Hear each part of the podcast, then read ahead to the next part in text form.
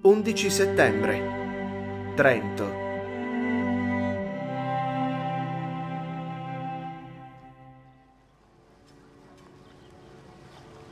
Ho percorso la città di Trento, che è molto antica, ma che ha in alcune strade delle case nuove di buona costruzione.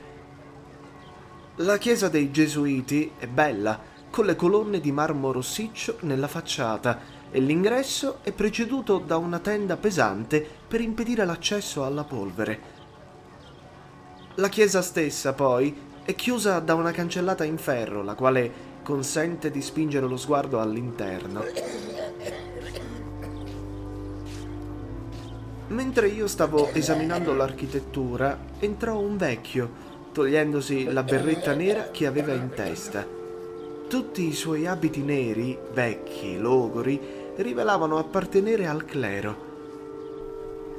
Egli si inginocchiò davanti alla cancellata e dopo una breve preghiera si alzò di nuovo in piedi e disse a mezza voce, quasi parlando a se stesso, ora che hanno cacciato i gesuiti, avrebbero perlomeno dovuto pagare loro quanto a loro costato la Chiesa io so pure al pari di tanti altri quanto sia loro costato non solo la chiesa, ma ancora il seminario. Fermo sull'ultimo gradino, diceva ancora non è l'imperatore che abbia ciò fatto, lo volle il Papa.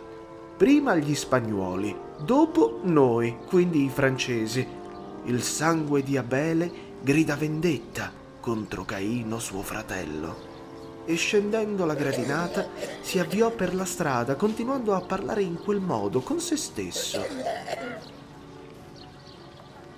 Un giovane, al quale domandai conto delle cose notevoli della città, mi additò una casa alla quale danno nome di Casa del Diavolo, pretendendo sia stata costruita dal distruttore universale di ogni cosa nello spazio di una notte, se non che il buon giovane non si avvedeva della particolarità più curiosa ed era che questa casa è l'unica di buon gusto che io abbia veduta in Trento.